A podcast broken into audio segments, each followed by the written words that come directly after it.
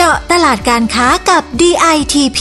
พอดแคสต์ดีๆ ที่จะช่วยเจาะลึกข้อมูลการค้า เพื่อสร้างความสำเร็จให้กับธุรกิจของคุณ จัดโดยสำนักพัฒนาตลาดและธุรกิจไทยในต่างประเทศ 2 กรมส่งเสริมการค้าระหว่างประเทศกระทรวงพาณิชย์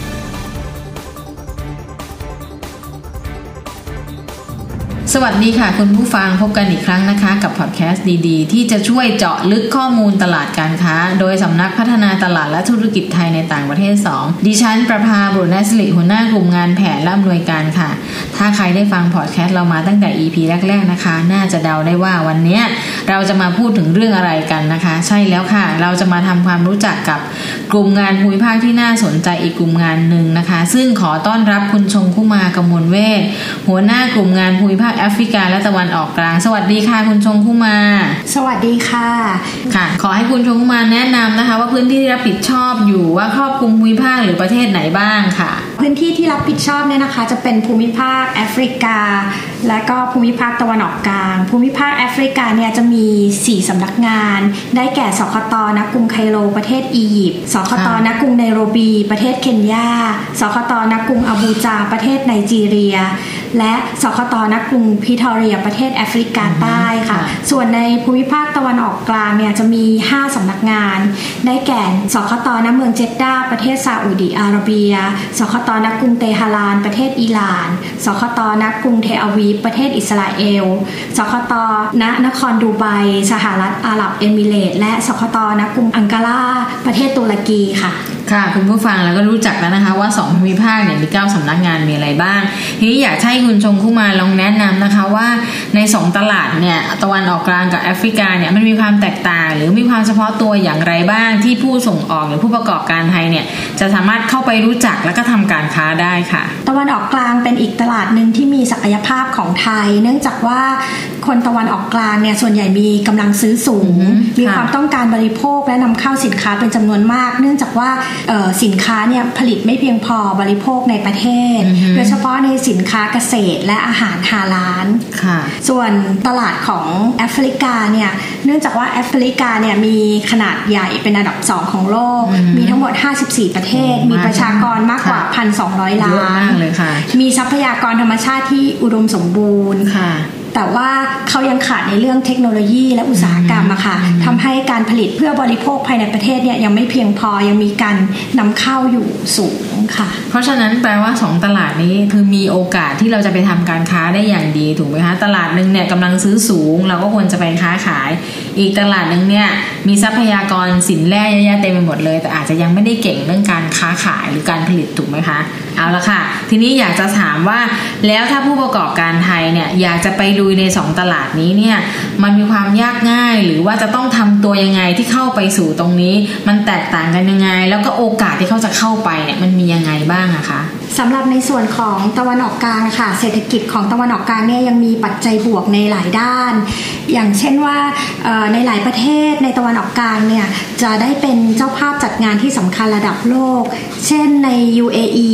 จะเป็นเจ้าภาพจัดงาน World Expo 2020 ที่ดูไบซึ่งคาดการว่าจะมีนักท่องเที่ยวจากทั่วโลกเข้าชมสูงถึง 25 ล้านคนค่ะ และก็ทางกาตาก็ได้คัดรับการคัดเลือกให้เป็นเจ้าภาพจัดงานพืชสวนโลก และฟุตบอลโลกในปี 2022 ค่ะ จึงมีความต้องการสินค้าบริการอื่นที่นอกเหนือจากอาหารฮาลาลเช่น วัสดุก่อสร้าง ธุรกิจบริการ ร้านอาหารโรงแรมสปา รวมถึงเหตุการณ์ที่สำคัญอีกอันก็คือ จะมีการเลือกตั้งประธานาธิบดีอิหร่าน ในเดือนมิถุนายน2564 นี้ ซึ่งจะส่งผลให้สหรัฐอเมริกายกเลิกการคว่ำบาตรอิหร่าน นอกจากนี้ไทยก็กำลังจัดทำข้อตกลงการค้าเสรีกับตุรกี ซึ่งจะดำเนินการแล้วเสร็จภายในปี 2564 ซึ่งสินค้าที่ไทยได้ประโยชน์นะคะได้แก่สิ่งทอ ยานยนต์และชิ้นส่วนเคมีภัณฑ์พลาสติก และผลิตภัณฑ์ยาง และผลิตภัณฑ์หม้อไอ้น้ำเครื่องจักรอุปกรณ์ไฟฟ้า อุปกรณ์อิเล็กทรอนิกส์และผักผลไม้เมืองร้อน ดังนั้นผู้ประกอบการไทยจึงควรใช้โอกาสเหล่านี้ในการผลักดันสินค้าและธุรกิจบริการของไทยเข้าสู่ตลาดตะวันออกกลางค่ะฟังแล้วดูมีลู่ทางมากเลยนะ คุณชงคุมา โดยเฉพาะจัดงานใหญ่ๆสองสามงานเนี่ยมันก็ทำให้ความต้องการสินค้าค่อนข้างสูงเนาะแล้วหกสี่ราคาคาดการว่าเศรษฐกิจจะเป็นอย่างไรบ้างคะคาดการณ์ว่าเศรษฐกิจจะดีขึ้น เนื่องจากว่าเขาเร่งระดมฉีดวัคซีนอ๋อให้กับประชากค่ะค่ะรอย่างเช่นอิสราเอล ซึ่งเขาระดมฉีดวัคซีนไปเรียบร้อยแล้ว ตอนเนี้ยณณปัจจุบันเนี่ยเขาไม่ต้องใส่หน้ากากแล้วโอ้ค่ะแล้วก็ดิฉันเห็นในข่าวเหมือนกันใช่ค่ะใช่แล้วก็ใน UAE อะค่ะค่ะ เขากลับมาเดินหน้าทางเศรษฐกิจเรียบร้อยแล้ว เขาไม่ได้มีการห้ามเข้าประเทศหรืออะไรเขาได้เปิดประเทศอ๋อเขายังมีการจัดงานแสดงสินค้า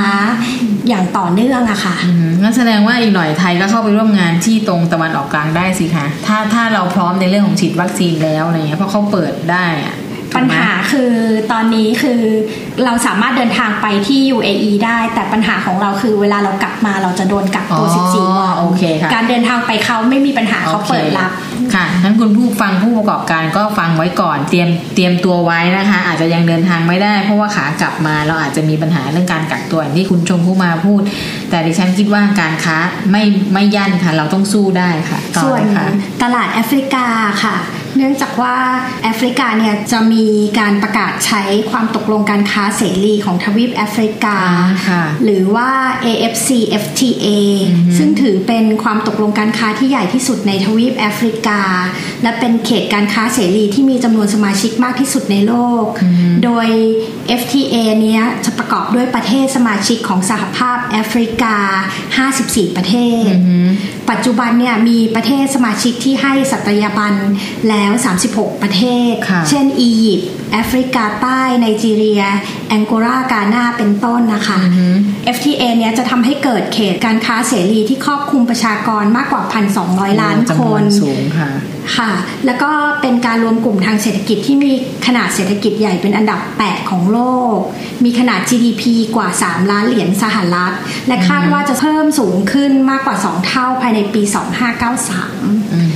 AFC FTA เนี้ยน่าจะส่งผลในด้านบวกต่อการส่งออกสินค้าของไทยไปแอฟริกาค่ะจากจำนวนประชากรในทวีปแอฟริกาที่มีแนวโน้มเพิ่มขึ้น เศรษฐกิจที่ขยายตัวดีขึ้น ชาวแอฟริกันจึงมีกำลังซื้อเพิ่มสูงขึ้น รวมทั้งยังส่งผลดีในแง่ที่กฎระเบียบของสมาชิก AFC FTA จะโปร่งใสและใกล้เคียงกันมากขึ้นภายในทวีปอะค่ะอ๋อหมายความว่าถ้าทุกคนเข้า AFCFTA เนี่ยก็เหมือนว่าเข้าจากที่หนึ่งก็สามารถกระจายสินค้าไปได้ใช่ใช่ไหมเลยค่ะคุณใช่ชมพู่มาอ้าวแล้วค่ะผู้ผู้ประกอบการผู้ส่งออกไทยเนี่ย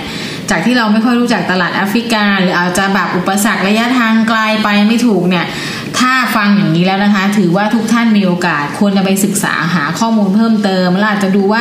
สินค้าอะไรที่ผู้บริโภคตลาดเนี้มีความต้องการในเริ่มต้นๆเลยว่า เช่นอาจจะชอบอาหารหรืออะไรก็ว่าไปนะคะ ซึ่งอันเนี้ยก็สามารถมาติดต่อสอบถามได้ที่กรม หรือจะติดต่อที่สำนักงานส่งเสริมการค้า ทั้ง 5 แห่งที่ทางคุณชงเข้ามาพูดไปเมื่อครู่ก็ได้นะคะ เอาละค่ะทีนี้โอกาสมีแล้วและอุปสรรคนะคะคุณชงเข้ามามันมียังไงบ้างเราจะแก้ไขหรือสนับสนุนให้มันเกิดโอกาสทางการค้าได้ยังไงคะจากอุปสรรคต่างๆนี้ ของทางแอฟริกาก็ยังเป็นปัญหา ทางด้านการเงิน ปัญหาระบบอินฟ a าสตรักเจอร์แล้วก็ปัญหาระบบโลจิสติกอ๋อแต่ว่าถ้าเกิดสามารถเข้าไปได้แล้วเนี่ย มันมี demand ความต้องการสินค้าค่อนข้างสูงพอสมควรนะคะ แล้วก็สินค้าที่ส่งไปทางแอฟริกา เนื่องจากว่าต้องใช้เวลาทางโลจิสติก ก็อาจจะเป็นต้องเป็นสินค้าที่สามารถเก็บไว้ได้นานพอสมควรอย่างน้อยเนี่ยเอ่อมีอายุการใช้งานเกิน 6 เดือนนะอ๋อคะค่ะค่ะ แล้วส่วนตะวันออกกลางล่ะคะ เป็นยังไงบ้าง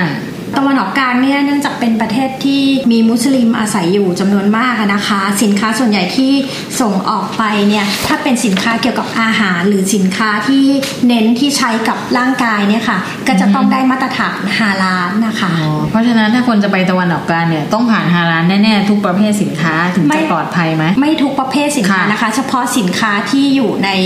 เอ่อ List บัญชีลิสอ่าต์ของศาสนาที่ว่าเป็นสินค้าอ๋อต้องเป็นโอเคสินค้าฮาลาลแต่ค่ะ แต่โดยส่วนใหญ่สินค้าเนี่ยก็จะเป็นสินค้าพวกอาหารที่เราทานเข้าไปกับสินค้าที่ใช้กับร่างกายอะค่ะ เพราะฉะนั้นผู้ประกอบการที่ทำสินค้าฮาลานเนี่ยนะคะ มีโอกาสที่จะไปต่อตลาดนี้อย่างมากเลยนะคะ แล้วก็อยากให้คุณผู้ฟังเนี่ยลองไปศึกษาเพิ่มเติมด้วยเพราะว่าบางครั้งเนี่ยสินค้าฮาลานเนี่ย การไปขอเครื่องหมายมามันอาจจะมีกระบวนการขั้นตอน แต่เมื่อท่านได้เครื่องหมายแล้วเนี่ยสามารถบุกตลาดที่เป็นตลาดมุสลิมเนี่ยได้เต็มที่เลยนะคะ แล้วก็ขอกลับมาแอฟริกานิดนึงนะคะคุณผู้ฟังว่าแม้จะไฟดับปัญหาระบบโลจิสติกไม่ดีเนี่ยถ้าการค้าไปได้ที่คุณชมเข้ามาพูดว่าถ้าเจาะตลาดได้ก็จะไปได้ เหมือนสมัยก่อนเราไปค้าขายที่ประเทศเมียนมาเนี่ยก็ไฟดับเหมือนกันนะคะนี่จำได้สำนักงานเนี่ยสามชั่วโมงไฟดับสี่ชั่วโมงไฟดับ เพราะนั้นเนี่ย มันก็มีการแก้ปัญหาได้ก็ทำการค้าได้เพราะฉะนั้นไฟฟ้าดับไม่ได้หมายความว่าการค้ามันดับนะคะ มันไปต่อได้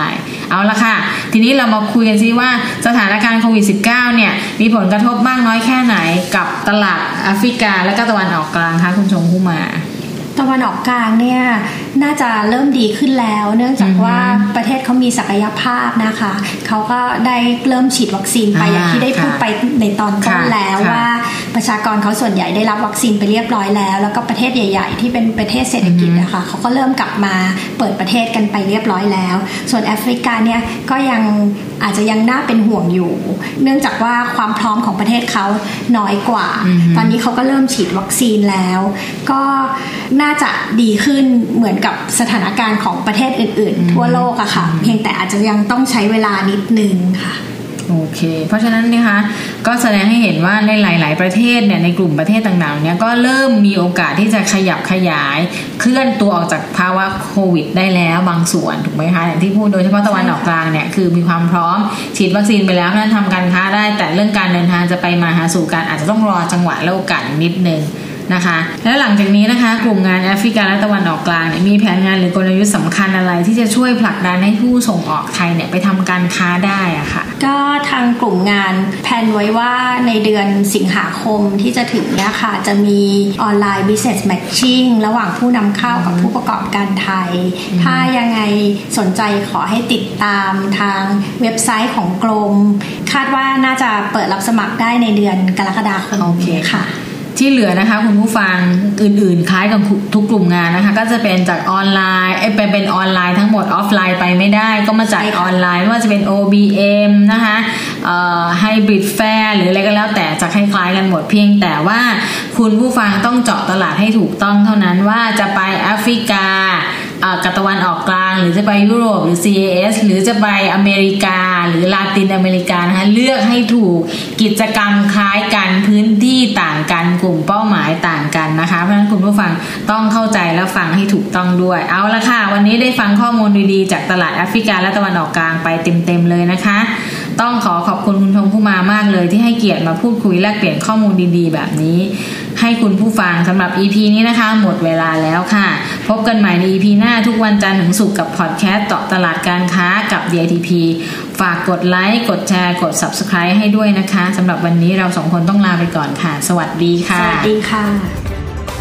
เจาะตลาดการค้ากับ DITP ติดตามข้อมูล ข่าวสาร และกิจกรรมดีๆ เพิ่มเติมได้ที่ www.ditp.go.th หรือสายด่วน 1169